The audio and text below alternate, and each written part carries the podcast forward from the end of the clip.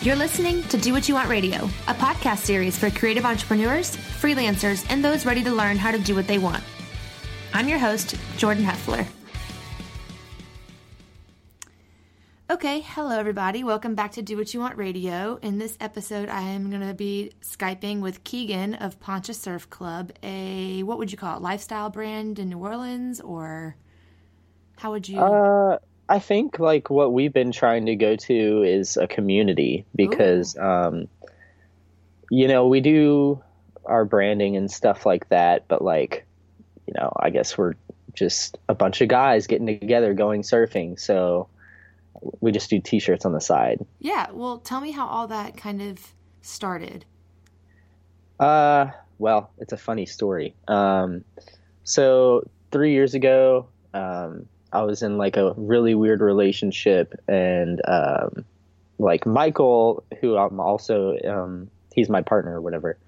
He, uh, I don't know. It, it was like we had always wanted to do something together, and we couldn't really find. We wanted to do like photography stuff together, and like that would fall through, I guess. Um, because like back in the day we were really big instagrammers and we were having so much fun with it. But um, yeah the, the relationship led me to be more creative because it was kind of an abusive relationship. So like i was like i need to get out of this somehow and do something healthy. And uh, so i started creating things but i never had a name for it. And it wasn't until about two years ago that i was telling michael that you know, wouldn't it be funny if we made a brand revolving around like people surfing on the lake, you know, and call it like Pontchartrain something? He's like, how about Poncha? And I was like, whoa. That's so surf bro. Like Poncha is perfect. yeah, yeah. And like I thought it was perfect too. So I started putting that branding on things and I was like, wow, this is like a genius idea. But it wasn't until like a few weeks later that I actually started surfing the lake because I was like, well, I, have never done this, but I'm saying, wouldn't it be funny? Because I, I would watch videos on, on YouTube and stuff of people surfing the lake, and I was like, okay, so it can actually be done, but like, how, you know? Yeah. Um, so I started figuring all that stuff out, and um, I don't know. It just, you know, then we started meeting up more, and was like, you know, let's make a T-shirt design, and uh, we came up with that um, what we call the OG, which is basically like the mosquito mm-hmm. um, with the Mellow Nights mosquito bites, um, and that took us all of like five minutes to come up with. But it's like one of our best selling shirts, so I kind of strange. That one in gray. um, but wait, yeah. so so for people who don't know anything about New Orleans or the area, Lake Pontchartrain is massive, and it's not like I guess I don't want to say it's not surfable because you've made it surfable. Yeah. but it's not something that you would really equate to like California surf style or anything. It's no, like a big no. nasty lake. yeah, they they basically call it a novelty wave. Like that's in surfing, that's a term. Um, it's basically a wave that like you only surf for the fun of it. It's not like anything serious. I mean, you know, in the lake, the waves never really get over like a foot close to shore unless mm-hmm. there's a really big like storm system in the area. Because what happens with the lake, not to get too like surfy on you guys, but um, we call this stuff fetch. And basically, fetch has to travel 24 miles across the lake to get to us so that we can surf it. But a lot of times, out in the middle of the lake, the swell meter, I guess, you know, like the buoy or whatever, will read like three feet. When, you know, then you have to account for how much time it has from that buoy to the shore. And then it'll be like one foot or six inches. So it's not know? like these massive swells that you see on YouTube. I'm, the only massive swell I've ever seen was from I was like a tropical storm we had like two years ago or something like that. But I mean, it was like five foot swells, and I was like, "Oh my god, I need to be out there right now!" Like well, everybody else is like watching, but I'm like, "No, I need to be in that." did you surf before all this happened? Like, ever? um, yeah, I did like here and there, but um, basically, I started skateboarding when I was like 12 years old. Mm-hmm. I was mm-hmm. in seventh grade. I was like infatuated with this kid that skated, so I was like, I want to do that. and we started skating together. And he was really good, and I was just kind of like subpar or whatever. I've always been subpar, but um, I I think it was it was around the same time that I was like I want to create a brand that I started surfing. Mhm. Um, so it kind of go- went hand in hand. Um, When I feel like it's a very like niche market around here too, because it's not really something that comes to mind when you think Louisiana. You think of all these other things that you could brand, but like surfing is so different. I think that's what makes y'all stand out.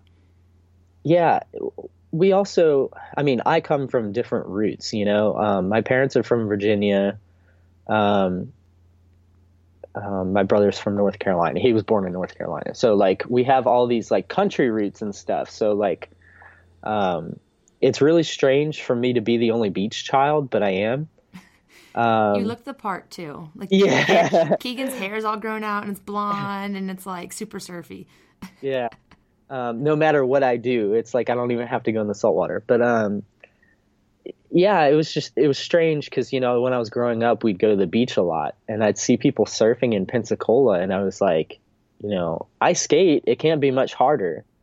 Um, Is it much harder? it's it's I feel like it's a little bit of the same animal. Um, it's a you have to adjust to it. You know, Mhm. you get so used to this small little board and turning really quickly, and then you get on a nine foot board and you're like, this thing doesn't turn very quickly. You know, um, but yeah, I mean, I find I get so much out of surfing. You know, um, skating was fun. You know, when I was younger, um, I didn't really continue with it after high school. I just kind of like rode from point A to point B and did it in a stylish manner. You know, Mhm. and uh because I was so obsessed with Lords of Dogtown, you know that that was like the mm-hmm. thing that like I wanted to surf because of Lords of Dogtown because I was like they have so much attitude. I want that attitude. That's how I felt about like rocket power. Yeah, same, same. like, like growing I up go in to Phoenix, all the cool skate kids, and I had a SpongeBob skateboard, but I didn't know how to do anything on it. But I rollerbladed a lot. I broke my wrist rollerblading, and I was very much outside all the time. But surfing Yeah. was like a whole different thing. Yeah, it's it's definitely a whole different animal, and rocket power makes it look so easy. hmm I I remember like days where I was at the beach and I'd watch Rocket Power just because I wanted to like channel them surfing because like my parents wouldn't buy me a board, so I was like, I I need to channel this somehow, you know. What about boogie boarding? Because I used to go hard in the boogie board. yeah, so uh, my brother, um, when he was younger, I think he had like gotten his own boogie board or something. It was like a really nice one.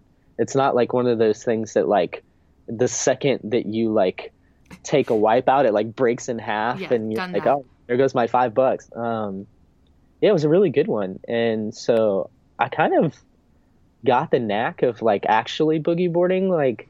Um, but I don't know. We call them kooks, so you have so many surf like slang terms. It cracks me up. But Yeah. you're like legit now. So wait, so Sapancha kind of started as like a fun creative outlet for y'all, but you said it's turning into a community. Explain more about that. Yeah. So basically, what happened was is um, things didn't go the way we planned. Um, we thought that by calling ourselves a surf club, it was just kind of like um, just a brand name. You know, it wasn't like we were going to become this. Um, that was actually Michael's idea. I just wanted to call it Poncha. I didn't want to involve Surf Club because I didn't want to categorize ourselves to like surfing only, you know. Um, but it ended up that as time went on and people started finding us, it was like I surf and I live in Louisiana. I surf and I live in Louisiana, and it just kept adding up. And now we have like a, a group message with like seventy people in it. Oh, geez. Yeah, 70? Yeah, and we're all talking constantly about swell information and like you know where are you going for this swell and like all this stuff. So it's an easy way to keep in contact with us. Like you know, I'll post something on there every now and then, but I've been a little busy, so everyone else has been posting for me, which is nice. But That's insane that it's grown to be something that big. So when y'all, I mean, do you have like um, dates that you go out like every month and surf with each other, or is it kind of just like a spontaneous thing? it's it's super spontaneous because we can't really predict what's going to Oh, happen. that's true. Um, I mean, as we're talking, there's something happening Wednesday, but um, yeah, this winter has been really weird. Uh, last winter it was like a swell every weekend, so it was super predictable, and I could just tell people, "Oh, we'll be out there next weekend," you know. But this winter has been a little mild, and uh, now it's finally starting to get cold, so we're starting to get swell again. Um, so So Yeah. does everyone wear the Poncha Surf Club like merch out at the water? Actually, our friend from uh, Orange Beach was telling us that every single time he's like driving around, he sees Poncha everywhere, and it kind of freaks him out. Yeah, That's Um, good though. yeah, because we did a pop up over there not too long ago. I think it was in June or something, and we had so many people come in. We just didn't know what to do. Like we did really well over there, um, and I think we're gonna open up a store over there, but I'm not sure. Well, that's what I was gonna uh, say. So do you? I, I, y'all have some stuff? Is it in Tim's garage, or do you still have Uh, stuff there? I don't know. I haven't really talked to him in a while, but I know that we had stuff in Tim's garage. We had stuff in Defend New Orleans, Yeah, I've been right next to Defend New Orleans. Um, oh, where else? So Maybe maybe it wasn't anywhere else. Well, for Sorry. those listening, Tim's Garage is like a really cool store. It's not like someone's actual garage. It's like a No. store in Baton Rouge, um, and the owner Brad uh, is really cool, and I'd like to have him on the podcast too eventually. But um, talk a little bit about getting your stuff into stores and how that process goes. Well, that was Michael's job. Um, I've never really done because I, for all who don't know, he works. He's the photographer of Defend New Orleans, and also like um, helps out with a lot of the design work.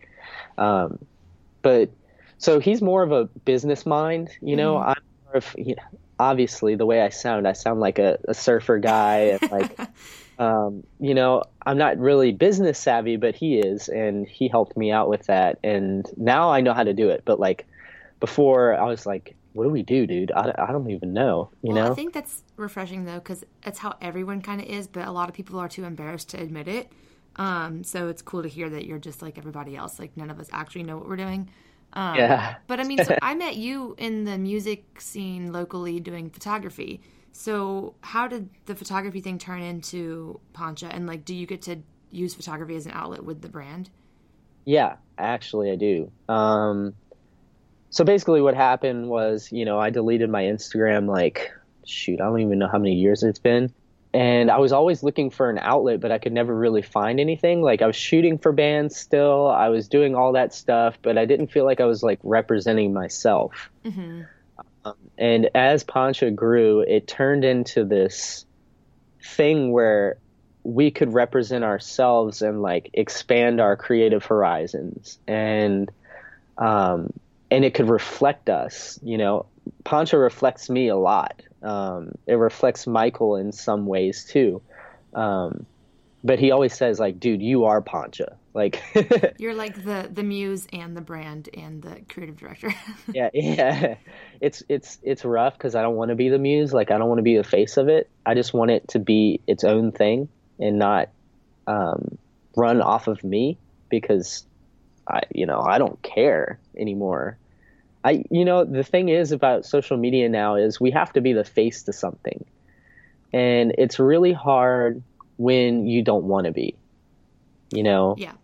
and I people struggle with that. expect to see your face. They expect to like see what you look like or see how you are and stuff. And so like you know when people ask for the the group message or whatever it's like an opportunity for them to actually talk to me like one on one rather mm-hmm. than like me just or Michael just replying on the Instagram to people and like not really knowing what he's saying sometimes.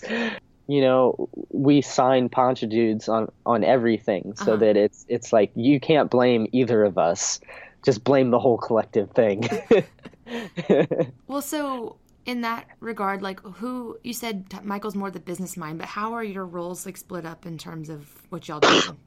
so basically, I'm really lazy, and he's he's waking up at seven o'clock in the morning and going to sleep at ten o'clock. He's like an old man.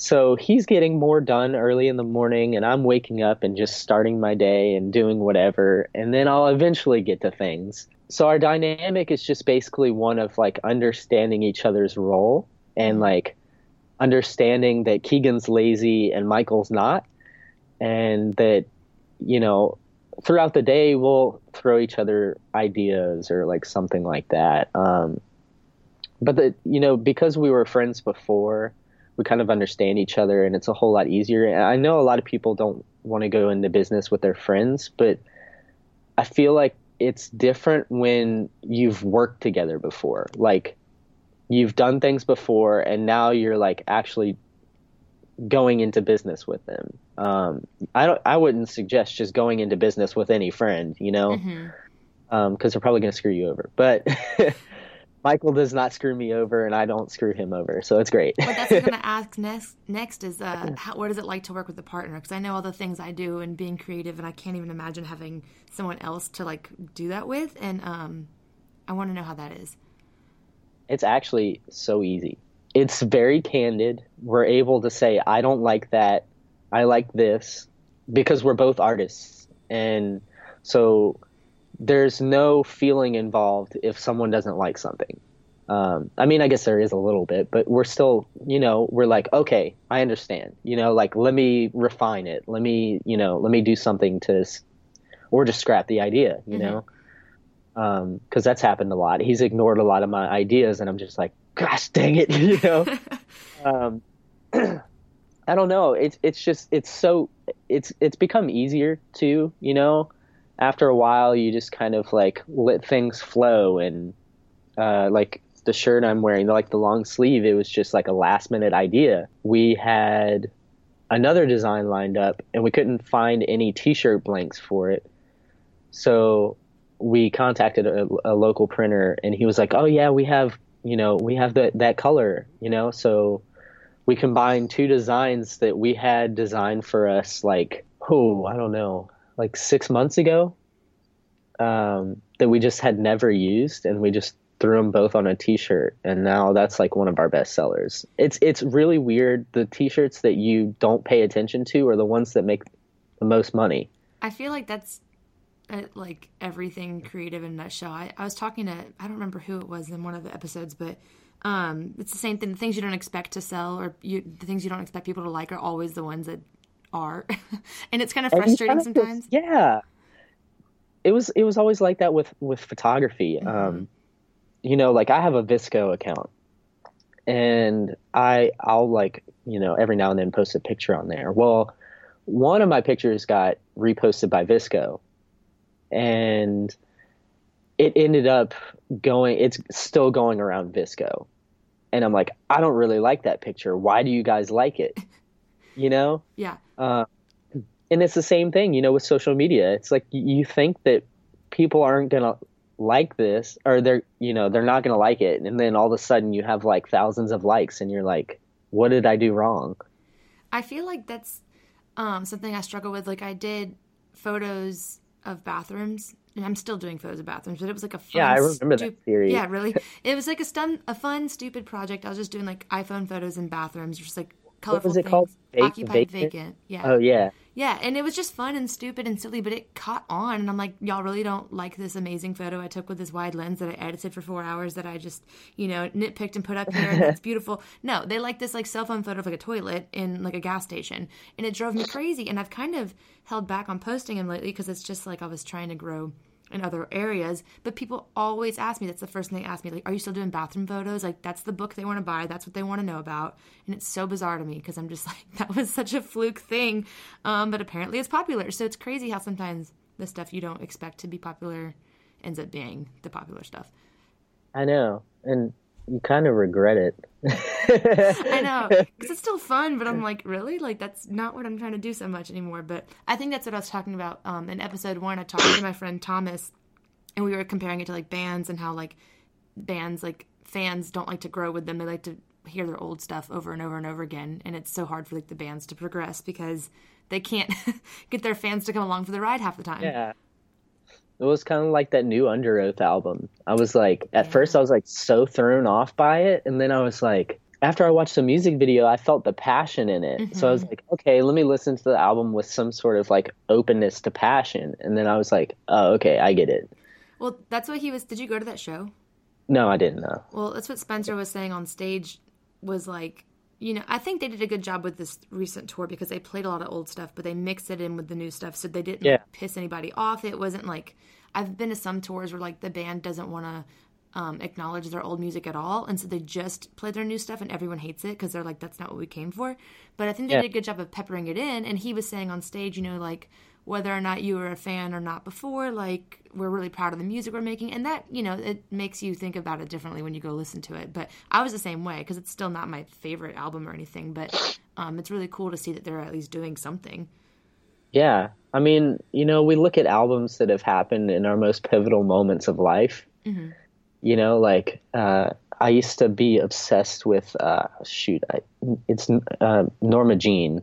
I'm yeah. stuttering so hard right now because I was trying to think of what the album name was. Uh, I'm searching it. Christian loves Norma Jean, and now oh, they're I what 68 or something. The same guy? No, no, no. That was the Chariot. Oh, okay. Uh, Just kidding. So no, I wasn't I, the same singer though. Yeah, it's Josh Scogin. Yeah. So Josh Scogin was. I love how we're just turning this into a music conversation. so Josh Scogin um, was he was in Norma Jean, and then he left to be in the Chariot, mm-hmm. and then he left the Chariot to be in '68. Mm-hmm. Um, I can't remember the dude's name that's in Norma Jean right now, but yeah, ever since Redeemer in 2006, man, it's like it's like what freshman year in high school or mm-hmm. something. yeah, I, I always am relating creative stuff to music just because I feel like that's the most mainstream way to like make an analogy for people to understand. Um, yeah. But I mean, we do the same things. Like y'all probably with like your designs and your shirts, and me with photos or whatever. And it's just like, man, why is this like the one hit wonder or whatever? Yeah. Well, you know, the the crazy part, one of the first things we did as a Poncha Surf Club, I guess, was we made a playlist on um, Apple Music or whatever, and we just continuously kept adding songs that we'd come across because I was kind of in this like emotional shift in my life.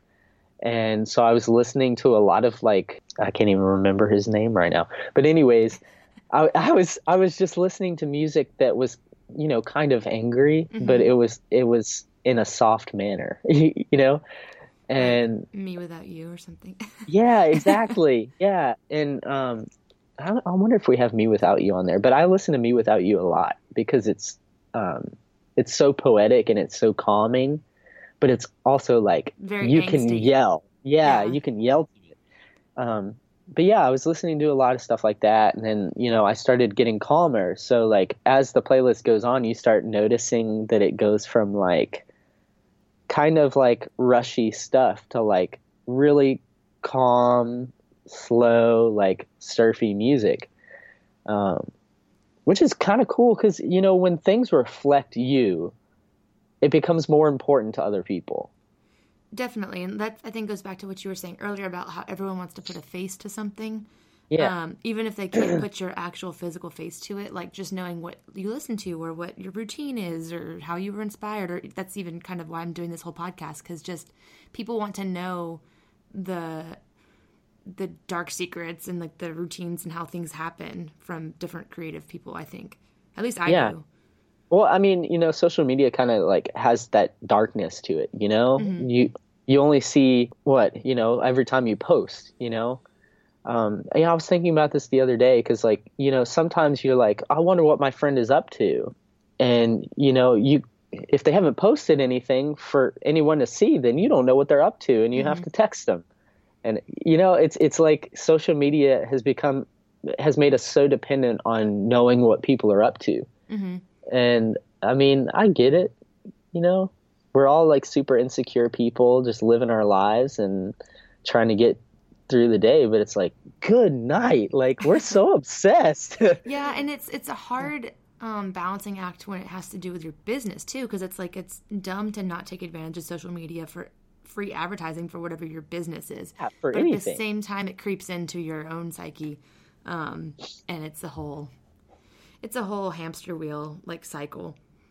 Yeah, I, I mean, it's, it's just it's crazy that you know social media has become such a a, a, part of our like fabric of being. Mm-hmm. So like, I mean, I'm glad Poncha has an Instagram. Like, I am too. I like what y'all post. yeah, um, it's it's mostly like pictures that I've taken. Um, Michael used to take a lot more, but he's been so busy with Defend New Orleans that it's just been basically me. Mm-hmm. Um, and if it's a picture of me, then it's like someone else in the water taking it. but um, but yeah, it's it's it's kind of crazy how small Poncha is and how big it looks, you know, on social media. Oh yeah, and that's something I was just at a birthday party for my friend's baby like the other day. And I ran into some people, and they're all like, "Looks like you're killing it, looking good. Like you look so busy." And I'm like, "It's crazy that y'all think that because I'm sitting at my dining table with one microphone, or like I'm at my computer at midnight and with no makeup. It's like, There's not like this glamorous back end to it, and so just trying to make it look like popping on the internet is the goal, and I guess that's working. But it doesn't always mean that it's like that busy and crazy and glamorous on the other side. Yeah, that's how it is. Because I work at a pizzeria too. Mhm. And anytime I show up, they're like, "Oh, Poncha looks like it's doing so well." Blah blah blah. And I'm just sitting there like, I don't think I've delivered an online order in a while. You know? Yeah. Um, I mean, we get we've started getting them more. You know, there was there was a time where we didn't get an online order for probably like three months, and we were like, "What's happening?" So we were trying to drive sales and do like crazy sales, like fifty percent off, Mhm. and people still weren't buying into it. And I think what was happening was we were going through a transitional thing, like trying to figure out like what direction we wanted to go in with this. So it was like kind of like it was showing. I think sometimes that is apparent to the people, whether or not you realize it or it's maybe subconscious. But I, um, I totally believe in like manifesting things, and you know what you're thinking and what you're doing is what you'll get. And um, yeah. I've had that happen too, where it's just like if you're down on yourself or you're not sure what you're doing, then no one else is going to be sure what you're doing. Um, but if you look like you know what you're doing and you're positive and you're staying busy, then usually that's when like everything else picks up too, which is still crazy how that happens. Yeah, like um our last few posts, it seems like everyone's like, "Oh, they know what they're doing now," because it's like so pull up your many stuff. Yeah, it, it's um, I mean, it's not more than like hundred likes, but like still, that doesn't matter though because I, I talked about this too with someone else like if every single person that liked your picture bought a shirt then you'd be doing good it doesn't actually mean yeah it doesn't mean anything oh the Who Dat sticker's so cute so wait who is designing stuff are you both designing things Um, so we have like a list of people. There's me. I did the Who Dat sticker. mm-hmm. Michael did. I can't. We all do like certain things, and like let's let's just not take credit for like little things that we do, but um, so everyone's all- kind of designing stuff yeah. So uh, we also have a friend Eric Winkowski. I'm sure you've seen him. He has like a um, a video diary, and it's like all animations. It's like amazing. i don't think i have you're gonna have to send me his page Yeah. Um, we also have Landon Sheely, who uh, I've known for a number of years through uh, this guy, Brent Russo. Um, he used to like do this thing called Can't Ignore the Poor. And he was designing shirts for him. So, like, I made friends with him and then, you know, ended up designing like one of our best sellers. So that was really cool. so you're doing a lot of like collaborative things with other Yeah, artists we- and people we we want to collaborate. We don't want it to be in house because we feel that a lot of the things that we create don't truly reflect us, and we need our friends to show us what we look like. You That's know, smart. I don't know. I'm just looking at your page right now, and it's it's very interesting because it's definitely got your aesthetic and Michael's aesthetic blended for sure. Yeah. But it works because it's so cohesive. Um, but I mean, it looks like this real. I, I don't know, like put together, like almost famous. Like it could be like it sold in PacSun or something. Like I don't know, and like it's funny because you're you're talking about like the hardships y'all have had like on the back end, and you really can't tell from like your aesthetic. Your branding is so good. Well, you know, on a personal level, I think that a lot of the. Can I curse on this? Yeah, I had to make the whole podcast explicit because I cursed like in the first episode. oh, okay, cool. Well, I'm gonna curse. Um, I think all this shit that we had been through for so many years that we caused ourselves, mm-hmm. and all the people that we hurt, and all the lives that we ruined in in our wake. You know, like he's very quiet about it. Mine's out in the open. Um, so I just I had to confront it, you know, and I was like, I need to be better. I need to do better.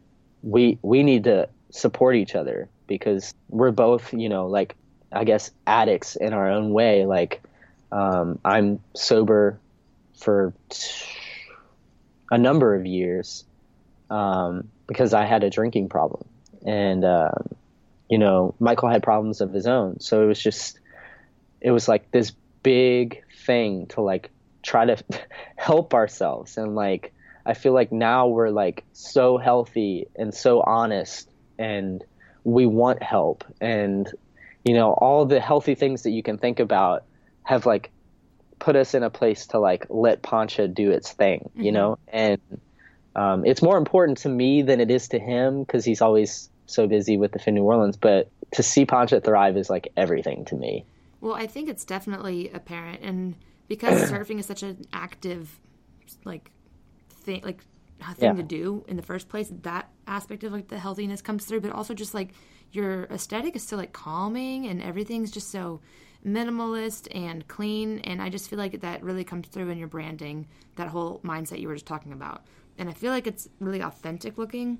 Um, like you can usually tell when there's BS. And um, I don't think y'all have that. yeah, I know. I, there's a lot of people that follow, like a lot of brands, and I'm like, you you don't want to sit there and say something negative about them, but a lot of times you like look at it and you're like, you're not gonna last. Mm-hmm because also there's another thing that really pisses me the the frick off. It's it's those companies that use other people's pictures, like they tag the people, but like they're using these like really crazy scenes from like all over the world and stuff to like promote their brand that's a freaking tent.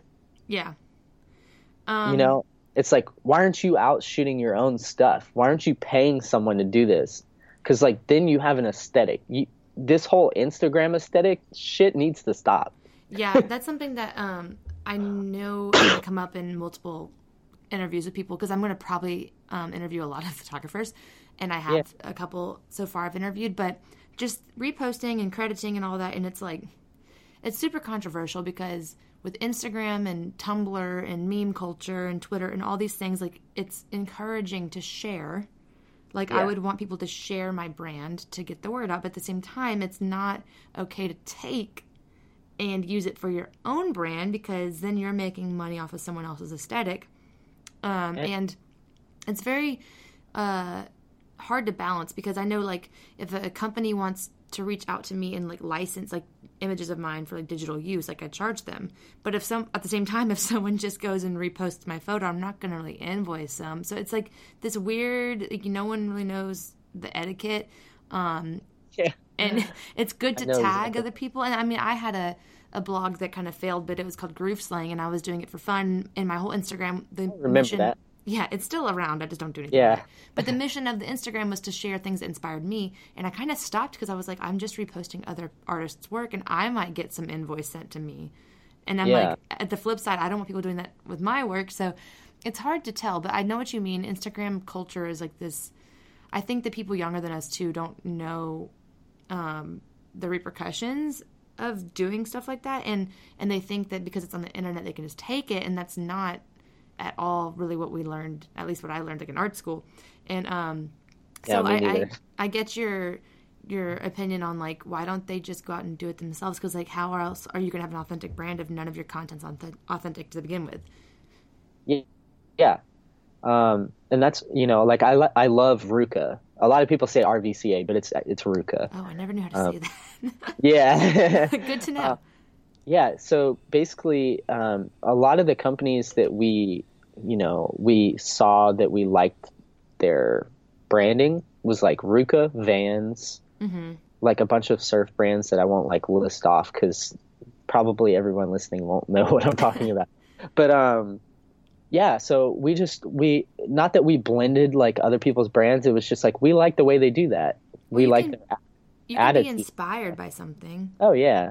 Without stealing it, for sure. Yeah, yeah. Um, but you know, a lot of people are like, "Dude, you could put your your stuff in the van store because it's it's just like Vans," and I'm like, "Nope." Mm-mm.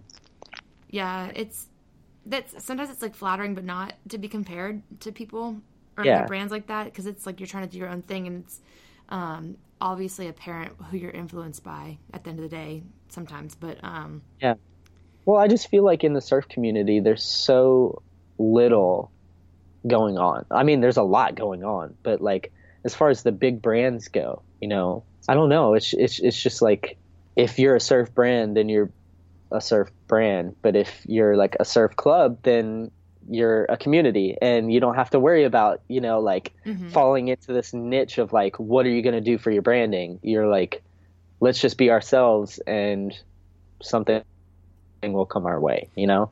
I think that's worked for Um, y'all because the branding is strong, but the fact that there's like a community behind it, it's not like I'm only using like Abercrombie as an example because that's all I can think about right now. But because they always had like these like, or even Hollister, it was like all it was like a fake surf Fit club. models. Yeah, it was like a fake surf club or like a fake like like established whatever. And I'm like, no, that's not like an accurate year. You just have that on a shirt. So I feel like y'all being like a surf club as a brand extending to an actual surf club community makes so much sense and it stands out because it's not like this fake brand. Yeah. Out in California, uh, they have like surf clubs and stuff, but you have to pay like a membership fee. And um, it basically the membership fee goes to upkeep on, the beaches and stuff. Um, and also for like events and like things like that. But like, you know, around here, like we don't have events and, you know, the, I guess Grand Isle picks up after themselves. So it's like, you know, what we can't collect membership dues. So like, I don't, I think it's on our Instagram still because Michael was telling me that he, he did this like really funny thing. Oh no, he did. He didn't do it. Um, in the bio, it used to say membership dues, and it used to point down to our shop. Oh, see, like that's, Yeah. that's creative. Yeah. Um, and no one got it. I mean, we got it because we thought it was funny, but like we were basically comparing ourselves to like like a California surf club and like being stupid about it. But Well, I mean, I don't think it's a terrible idea, though. I do think if this is to grow any bigger, like, there's definitely ways that y'all could grow it in like a super like organized way if you wanted to have memberships and stuff. Um, especially Yeah. because y'all are a brand as well. It could have to do with like getting merch. I mean, it's I don't want to offend you, but it's kind of like a sorority, but like a surf sorority. and I only say that because I have experience with that. But it's kind of like you pay dues, you get poisoning. You're right. I don't mean it like that, but you know, what- I'm just trying to, um, or like a Mardi Gras crew or something. I don't know. Like, it's Yeah, a yeah. club. It's a social club. There's like events. Oh, There's swag. Yeah. Well, yeah, I, I mean, you know, I had this idea that I was like, oh man, we should bring everyone together at least once a month, so everyone knows Yeah. each other. It's not just like us talking to to each other on the internet and seeing an avatar. You know, hmm it's a whole lot more important because like I've met numerous people while surfing in Grand Isle, like from our group message, and every time it's just like, dude, these people are amazing. Do y'all have any plans to like grow it bigger, like with like a Facebook group or any of that kind of thing? Or I don't know. we tried Facebook. Um, Facebook just wasn't the place for it. hmm It's working well in your no, group message. Yeah, yeah, it's working well in the group message because people are adding their friends, Mhm. and then those friends are adding their friends, and I mean, it doesn't like happen very quickly. Like I said, there's only like seven, 70 people, but But Uh. only 70 is a lot. yeah, I mean, it started off with just a few people and no really mess, you know. But then Michael was like, "Why don't we push it? You know, push the group message above like people sending us messages on Instagram." I was like, "That's a good idea. Go ahead and do it." So he's like, "All right, you're in charge of the group message." I was like, "Okay." since you know Instagram, whatever. I don't want to do it. Yeah. Uh, but yeah, so it it actually ended up just like working out in the long run. But this kind of remember, reminds me of growing up. My brother and my dad. I grew up in Phoenix. Um, my brother and my dad were involved in trials, like motorcycle sports, which is like more of a Yeah. European thing. But if you look it up, it's like the people who basically balance on like rocks on the mountain and whatever. And it's all about like you can't put your foot down and you have to go through sections and um, it's different. It's like motorcycles that you stand up on. They don't have seats. And my Yeah. brother and my dad were super involved in it, and it wasn't quite like motocross, but it kind of uh, like blended with the motocross crowd sometimes. But it was like a trials club, and there's a national organization, and there's different ones in every state, and it's kind of unofficial, but kind of official at the same time. but we'd go once a month or however many times a year to the trials, like the motorcycle meet is what we called it, and it'd be at a different Yeah. place in Phe- or Arizona, and we traveled to Tennessee. My brother won something and went to Vegas. Anyways, it was kind of the same thing, but they'd have like it'd be a competition amongst each club in each state, and then it turns into this national competition, and there's like this whole bracket system of um, awards and everything, and it's just crazy because this kind of reminds me of that. Like, it sounds like it's something that's going to start being like where there's going to be like cool ways to compete with each other and to I don't know, like yeah, I mean, the weird thing about our surf community is we're not cliquish. hmm Um, a lot of surf communities are really clicky, and um, the weird thing is, is that everyone else is, and we're not, because we're our own surf community, and it's impossible to have a clique inside of this. hmm You know, Louisiana surfing. Why should we have a clique? That is the clique. yeah, Um, so everyone knows each other and everyone is willing to surf with each other. It's not like, oh, I'm willing to surf with you more than this person.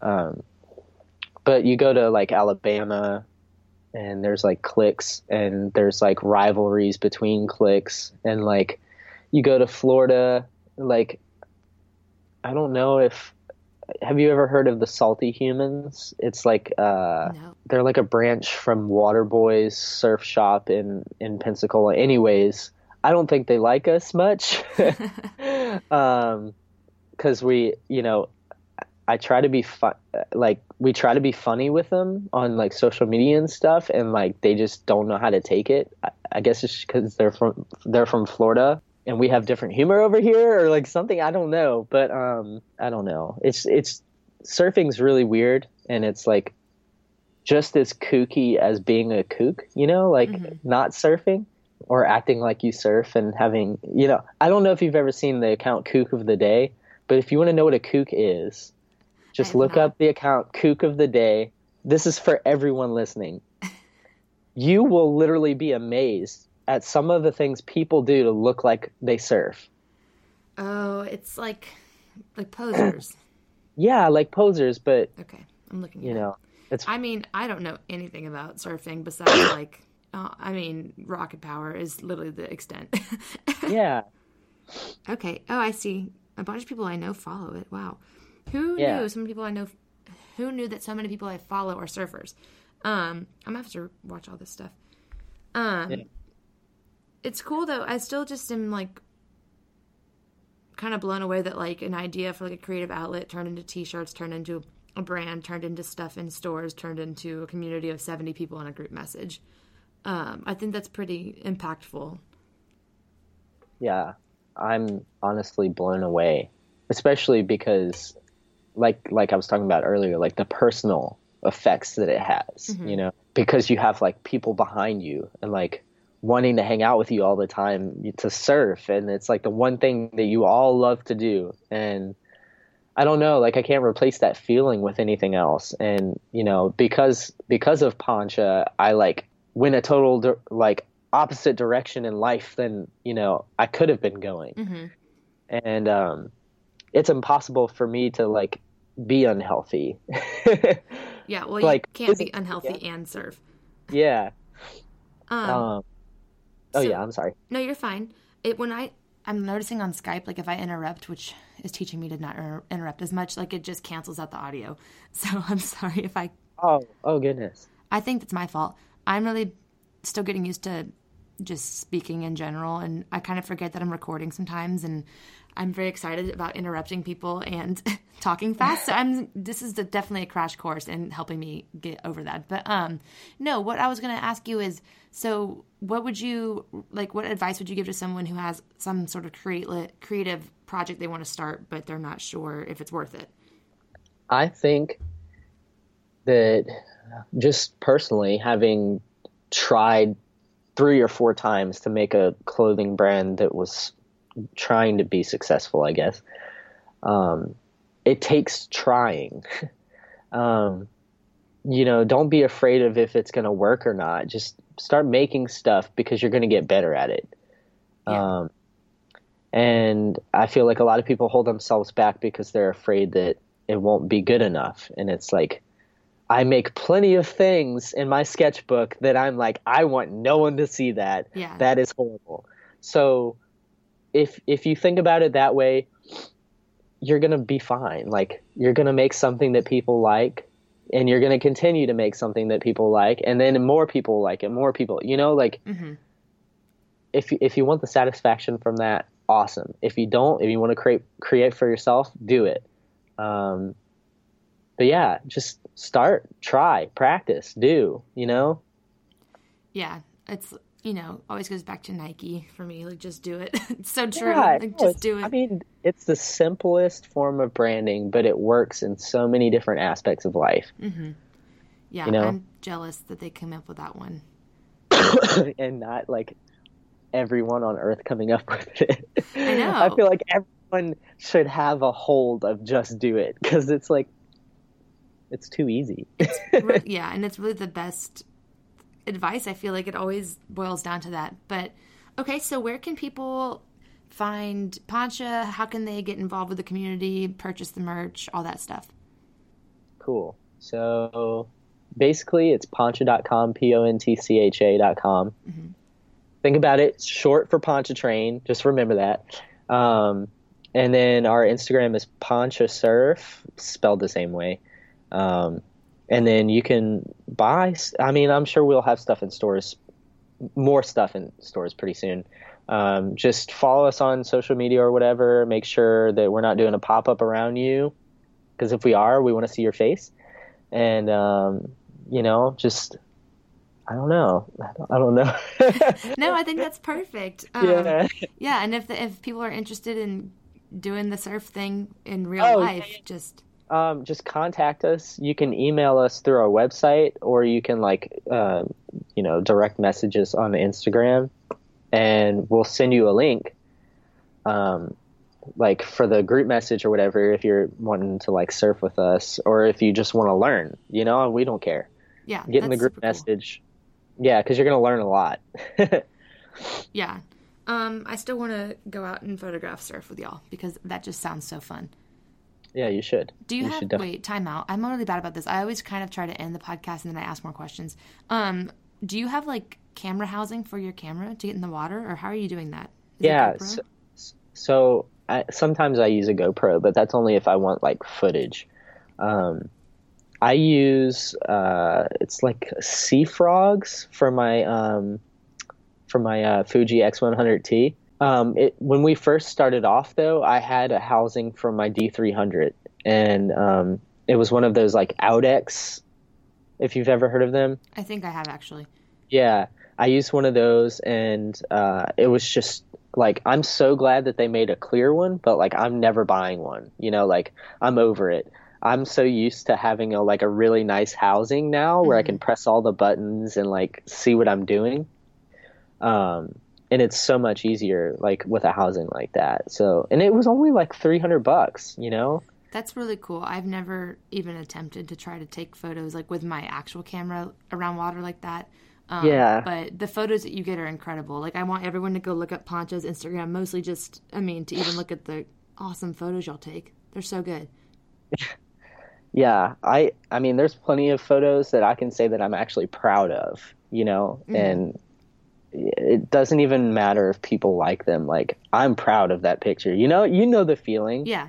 It's the same thing. It goes back to what we were saying earlier about like, oh, like I don't really necessarily like this picture, but let me post it. You know. Okay, hey y'all. So I was listening back to this interview, getting ready to cue it up, and I realized I didn't even really end the interview uh, properly. I kind of just stopped recording, and Keegan and I actually kept talking for a solid 30 minutes afterwards. And now that I'm listening to it, it's really awkward that I didn't thank him for coming on the show or anything. So if you enjoyed this episode, make sure you go show Poncha Surf Club some love on Instagram and buy some merch. Hey y'all, just popping in to give a big thanks to you for listening to this episode of Do What You Want Radio. As always, if you are enjoying what you're listening to, make sure you subscribe, rate, and review on iTunes and follow if you're on Spotify. Show notes for this episode and more can be found at dowhatyouwantradio.com. I am super active on my Instagram account at Jordan Heffler if you're interested in keeping up with me there. And I also have a weekly email newsletter that you can subscribe to at jordanheffler.com slash subscribe. Every Thursday I send out a tip of the week along with promotional information about my Do What You Want workshop series, online e-courses that help you learn to create authentically branded content that leverage growth on your social media platforms all by yourself. I also have Lightroom presets, merchandise, and just general information about my life and photography business in these email newsletters. Y'all are so awesome for listening. Thank you so much, and until next time, keep doing what you want. Did that sound too fake?